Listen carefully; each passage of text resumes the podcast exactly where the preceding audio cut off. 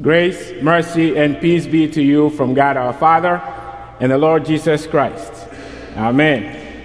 Our text for this morning is the gospel lesson. Whenever I call my phone company, the automated voice asks me to enter my phone number. Then, after a few yeses and nos, I get to speak to a human voice. Often, getting to that human voice doesn't happen quickly. And when I finally get through, the first thing the person announces is his or her name. The next thing they ask is my phone number. And I think, didn't I just enter it? You know what I'm talking about. Okay, let's flip this a little bit. What is the first thing we do when the agents announce their names? We promptly forget. We just want our issues resolved. As humans, we forget things all the time. But the things we forget most are the things that have a low priority on our list. If we want to remember, then we need to have it repeated for us sometimes again and again and again. But that does not appear to be the case at all for the Jews. John's favorite term for the religious leaders who opposed Jesus. They did not ask Jesus to tell them plainly if he was the Christ in order to remember his identity and believe in him. It was all part of their gathering of evidence to make up the charge sheet against Jesus. Jesus knew.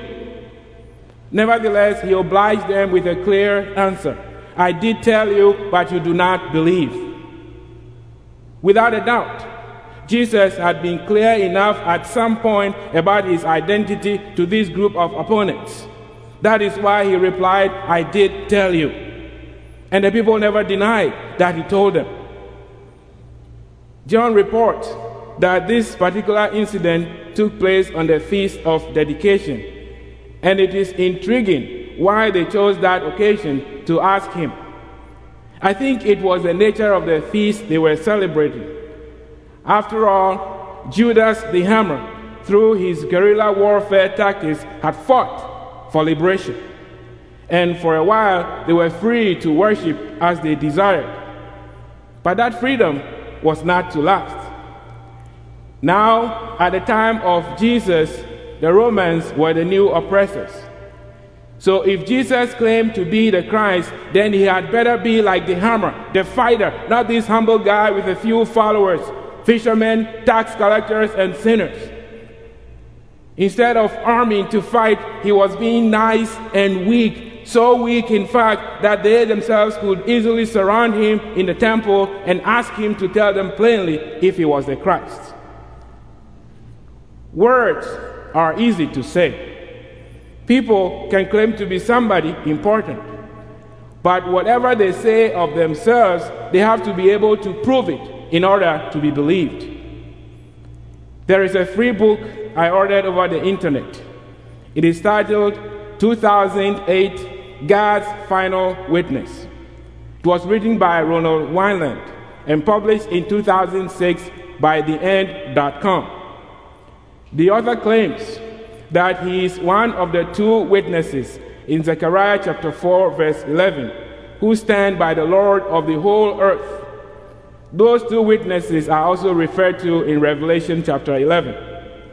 He gives a prophecy and states that if his prophecy does not happen, then he should be regarded as a false prophet. Here is just one of the many claims he makes.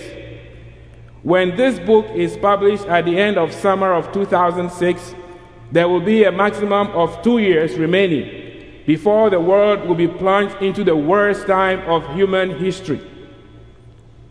Looking back at the last couple of years, he seems to have seen something coming.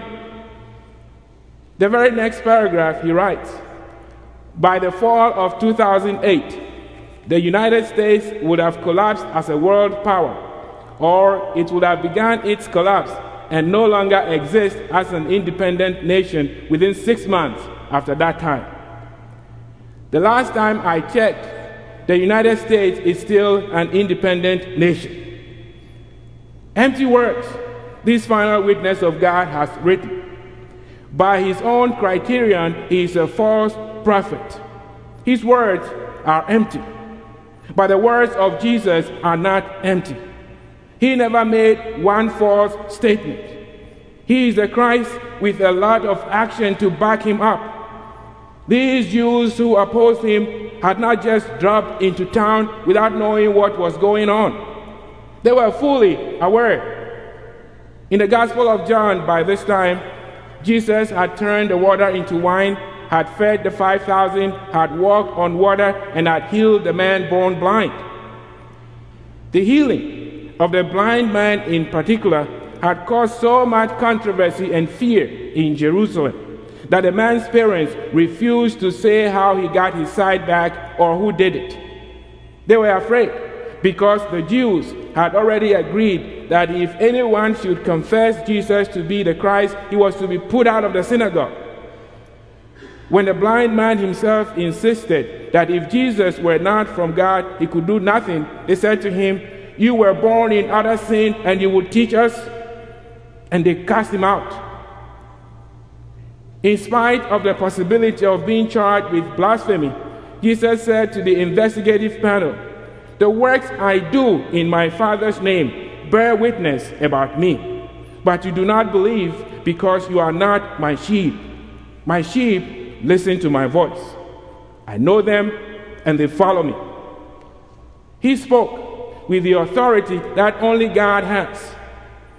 As far as Jesus is concerned, there are two kinds of people those who hear his voice and believe, and those who hear his voice and scoff at it. The first group are his sheep, the latter group are not. This kind of speaking irritates people, sometimes even Christians, because we think there must always be a middle way. It is particularly true today. We live in a time when all religions are said to be created equal. We are told that it is better to keep our exclusive claim about Jesus to ourselves so that we can all get along. And as peaceful people, we would like to do just that. Has it ever occurred to you that even those of different faiths who say it doesn't matter what religion you follow still desire that you follow their religion? Buddhists want you to be Buddhists. Hindus want you to be Hindus. Muslims want you to be Muslims. Those who say all religions are equal are not sincere. Jesus makes the exclusive claim that he alone gives eternal life. He asserts that no one can snatch those who hear and believe in him out of his hand. Some might think that he suffered from some grandiose illusions, but the things he did had been prophesied about him. Of the so called saviors on par with Jesus, none of them died for anybody. They died all right, but they died for themselves. None of them ever rose again from the dead, ever. Only Jesus did. And none of them ever had the courage to say that they were the Savior of the world because indeed they were not. None of them was able to say, My sheep listen to my voice. But Jesus did because he alone is a Savior. Jesus said, I give eternal life to my sheep. Certainly, this eternal life is not going to be like the life we know now, full of pain and illness and frustrations. It is not going to be a life filled with fear that somebody might show up unnoticed and blow people up. It is not going to be a life filled with uncertainty about the future because it is a future made certain. Jesus accomplished what he set out to do because he and the Father are in it together. They are of one mind, have one goal, have one intention to save the sheep who hear and who by his grace believe. More and more, people say Christians are part of the problems of this world because they are intolerant of other views.